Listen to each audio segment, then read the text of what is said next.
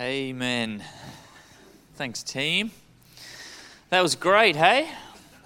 Great to be able to worship together. Hey, well, it's good to see you. Um, if we've not met, my name is Isaac, and uh, I'm lucky enough to be on the team here at New Vine. And a happy Mother's Day to you. Um, I just want to extend my happy Mother's Day uh, to you. I know that D J has already, but we are really glad that you've decided to join us um, this morning, and we hope that you feel loved and spoilt. We hope that the couple of minutes, maybe kid-free after the service, is a um, refreshing little moment for you.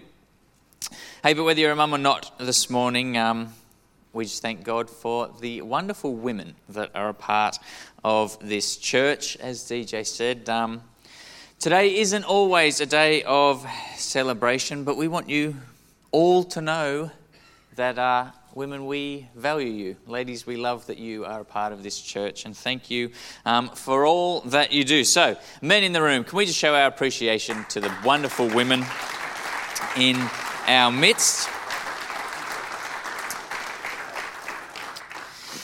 Good, good. Hey, um, just quickly, if you are in year nine, ten or eleven, we um, we have a program next door, Dig Deeper, that is about to uh, kick off. You can jump up, head out to that. Andy Bell is over in the corner there. Um, so year nine, ten and eleven, go find Andy. It'll be a good time together. Hey, well, it is a really good day to uh, open God's Word, yes? It's particularly good to open from the book of Colossians, because that's what this sermon's on. So that's where we are headed. If you missed last week, um, Luke kicked off a new series, and I was out next door, but I heard that it's, as D J mentioned, it is titled The Divine Dress Code, which is pretty good. Some of you are looking divine this morning, some of you not so much, but you have three more weeks to hone that in. Um, regardless of the title, though, uh, we're going to have a look at some of Paul's letters. Uh, we're going to look at one this morning. We're going to look at a couple in the coming weeks as well. Letters to a number of different churches. Um, some uh, parts of these letters are for encouragement. Others, other parts of them are Paul sort of trying to bring some correction. But ultimately, Paul's heart here is that the church, um, these early churches he is writing to, would sort of rise to uh, the call of being Christ's ambassadors, um, being God's representatives here on earth. Uh, if you missed it, I think Luke uh, Luke Reed summed it up really well last week. He said in his message, Jesus, although divine, clothed himself with humanity, representing God to the world. Now we, although human, can clothe ourselves in divinity to continue representing God to the world. The call for the early church to continue representing God to the world. And this theme that we're picking up is um, clothing ourselves. Clothing ourselves. Last week, Luke talked about clothing ourselves with Christ. Um, Romans thirteen, instead, clothe yourself with the presence of the Lord Jesus Christ. And this week, we're going to be looking at a passage from Colossians chapter three, um, where Paul encourages the church of Colossae to clothe themselves in love. In verse fourteen we read, over all of these virtues put on love, as the church, as the example of Christ to the world, be known for your love. And uh, and that's what we're going to look at this morning. But before we do, I'm just going to pray for us. Well, Father, we thank you for today. Um, we thank you for the opportunity we have to be here, to meet together, to freely stand here and give you thanks for your goodness, to stand here and have the opportunity to open your word. Um, God, we thank you for um, our mums. We thank you for the women that you have placed in this church um, and the blessing that they are to us. God, may they feel valued today. May they feel loved. Uh, God, this morning we come before you with open hearts to what it is that you want to say to us. So we invite you to do that this morning. Amen. Um, hey, well, mum, some bad news. Colossians three, I don't think there's going to be much here for you. Verse twelve, clothe yourself with compassion, kindness, humility, gentleness and patience. Bear with each other and forgive one another. Um, the N L T version says, make allowances for each other's faults. I feel like mums do that very well. I have a mum. I've known her quite a while. She does that well. Compassionate, kind, humble, gentle, patient, make allowance for everyone else's faults. And mums, you seemingly uh, blitz this in the day-to-day of life, which is lovely to see. And you certainly show plenty of grace um, to us men with our faults. But before we, before we get um, any further into this, Uh, I want to give you a little bit of context around the letter um, Paul is writing to the church of Colossae. If you've heard me share it all, I really like context. I think it's really important. I think that absolutely um, God, by the power of his Holy Spirit, can speak to us through his word, sometimes in ways that we don't understand. God can bring revelation, but I also think it's equally important for us to be diligent when it comes to trying to understand the Bible, trying to understand what it is the underlying message is. If I were to tell you that this morning I didn't give my wife Jess a Mother's Day present, you would probably think I was a terrible person.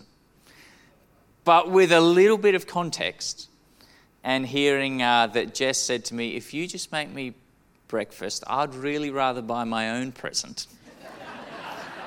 You might not think so little of me. Context is important.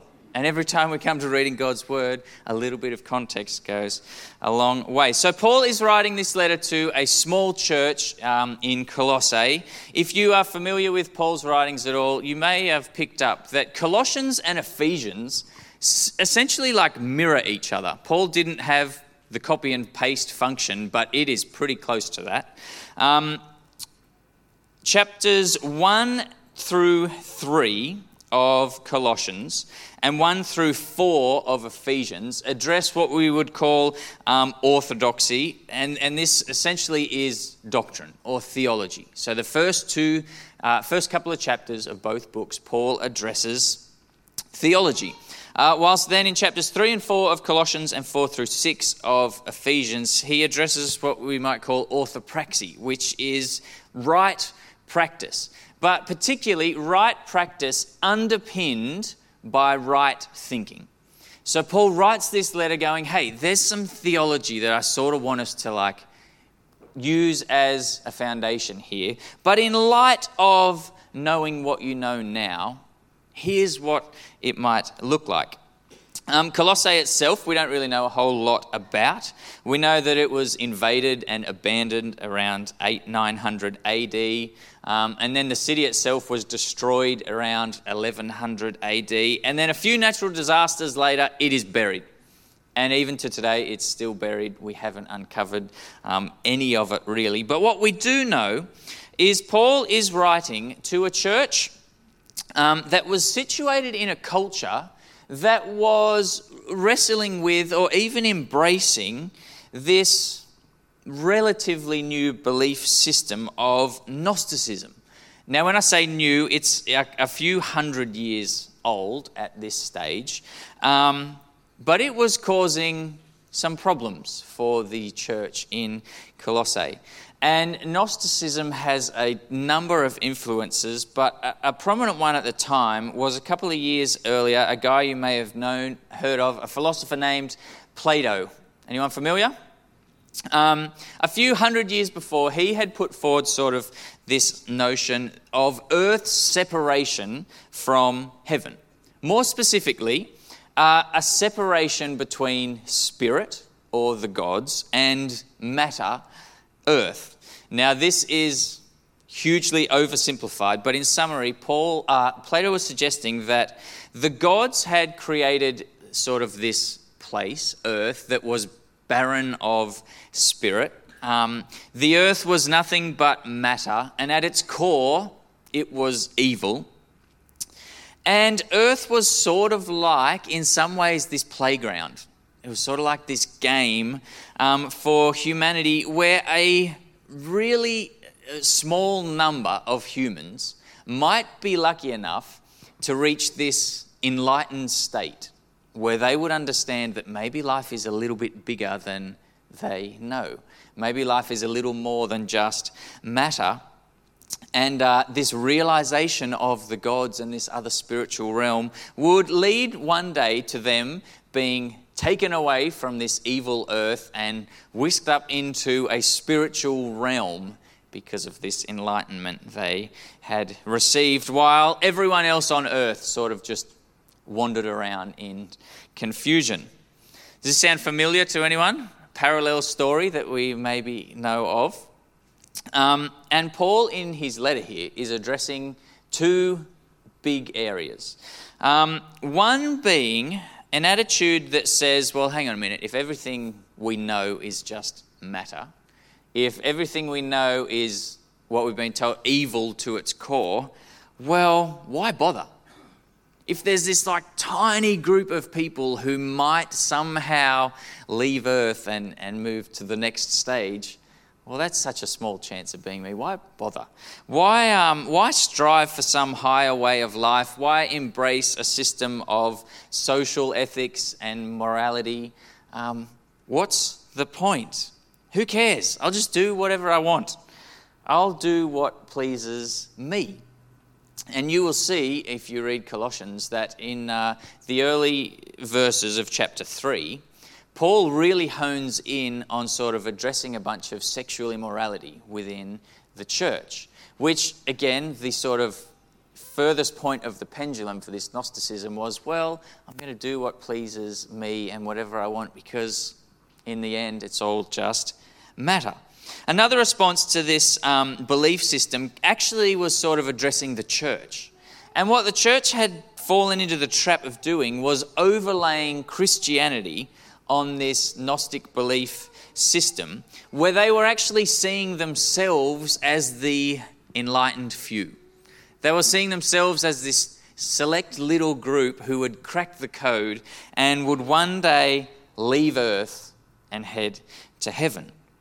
They would leave a corrupt and evil world behind and join God up in the sky somewhere. And what Paul does is he really tries hard to close this gap between heaven and earth. Um, if we look at verse thirteen, this is chapter one, he says, "For he has rescued us from the dominion of darkness and brought us into the kingdom of the Son he loves, in whom we have redemption and forgiveness of sins."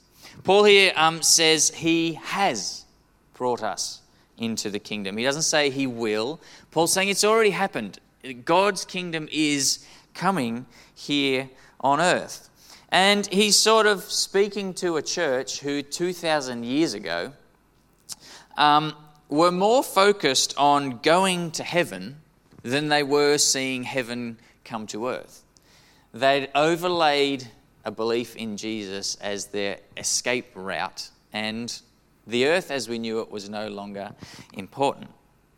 Well, that's a really problematic understanding and, and view of what it means to follow Jesus. And it's not one unique to the church two thousand years ago. It's something that for us today, we can still fall into the trap of having a Christianity uh, view that is based around going to heaven, as opposed to the thought of the kingdom coming to earth. So if we look at, uh, we're going to look at chapter three. If you've got your Bibles, I'd encourage you to turn to chapter three, verse ten. We're going to park out here for a little while. Paul says this, "Put on the new self, which is being renewed in the knowledge in the image of its creator. Here there is no Jew or Gentile, circumcised or uncircumcised, barbarian, Scythian, slave or free, but Christ is all and is in all. Therefore, as God's chosen people, holy and dearly loved, clothe yourself with compassion, kindness, humility, gentleness, and patience. Bear with each other and forgive one another if any of you has grievances against someone. Forgive as the Lord forgave you. And over all these virtues, put on love, which binds them together in perfect unity. Let the peace of Christ rule in your hearts, since as members of one body you were called to peace." I love how he finishes this. And be thankful. And be thankful. So Paul is encouraging this church in Colossae to sort of have a renewed perspective on what it means to be Jesus to the world. He's speaking against this separation of heaven and earth, against this separation of matter and spirit, and saying, don't sit around waiting for heaven. It's not us and them. It's not the slave or free. It's not the enlightened and the blind. It's us. It is humanity. It is us together in Christ. And says to this church, and more than that, you are called to be a part of bringing the kingdom of heaven to earth. Yes, share the redemptive message of Jesus, but reflect Jesus through your compassion. Reflect Jesus through your kindness, through your patience. Reveal Jesus through your humility and your willingness to forgive. He's sort of picking up on this orthodoxy and orthopraxy, that your right living may be underpinned by right theology. Forgive as the Lord forgave you, and over all these virtues put on love, which binds them all together in perfect unity. Let the peace of Christ rule in your hearts, since as members of one body you were called to peace. Paul says, above all these things, put on love. Humility, kind, oh, and then he says love. Just cover yourself in love. If you were to ask someone today what it is you are known for, do you think their first response would be love?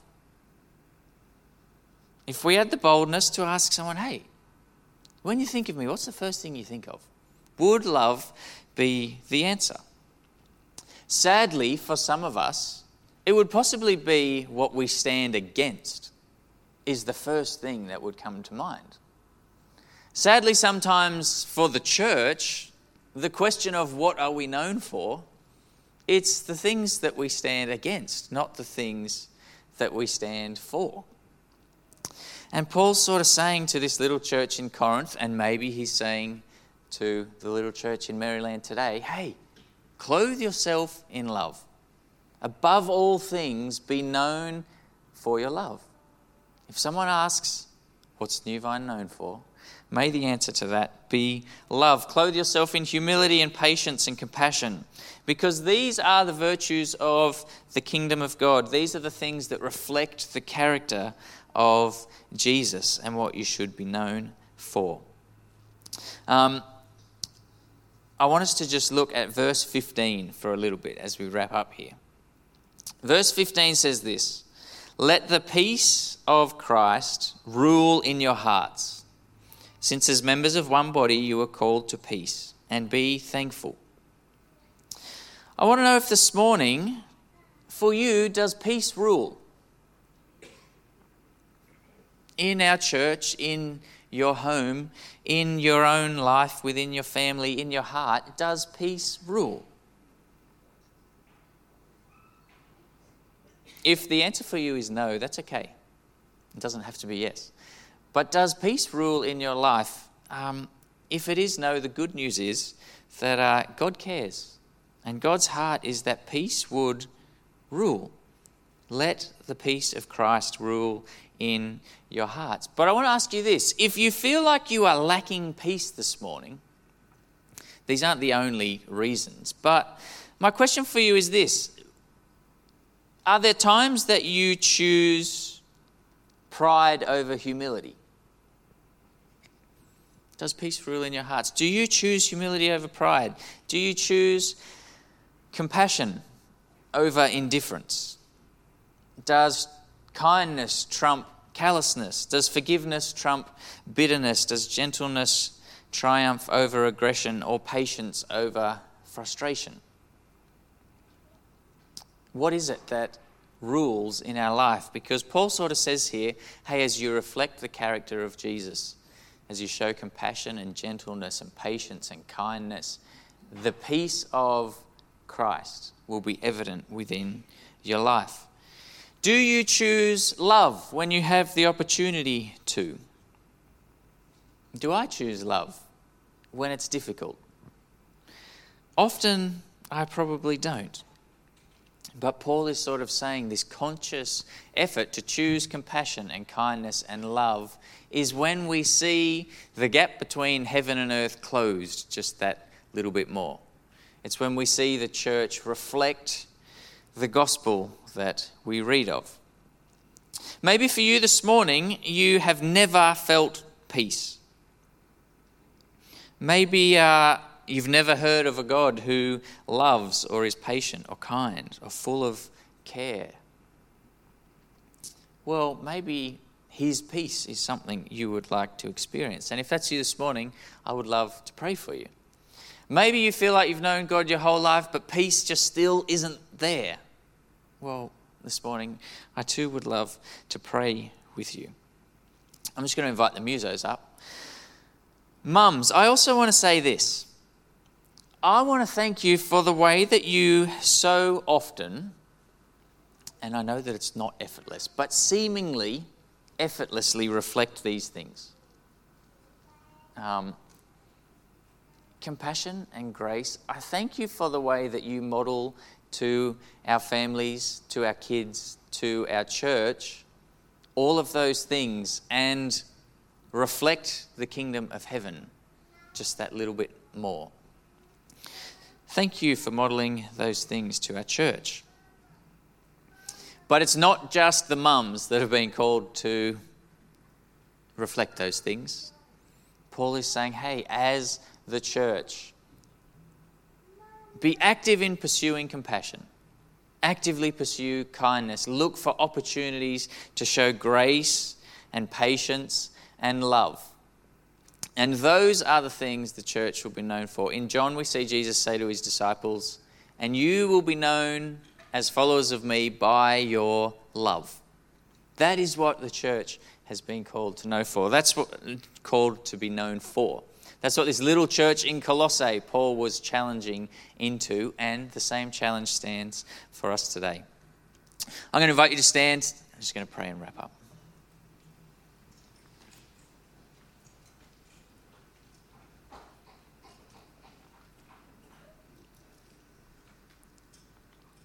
Father, we thank you that you are good. And we thank you that the things we just read of, the uh, the virtues of the kingdom, the character of Jesus in humility and kindness and goodness and patience and love are true of you.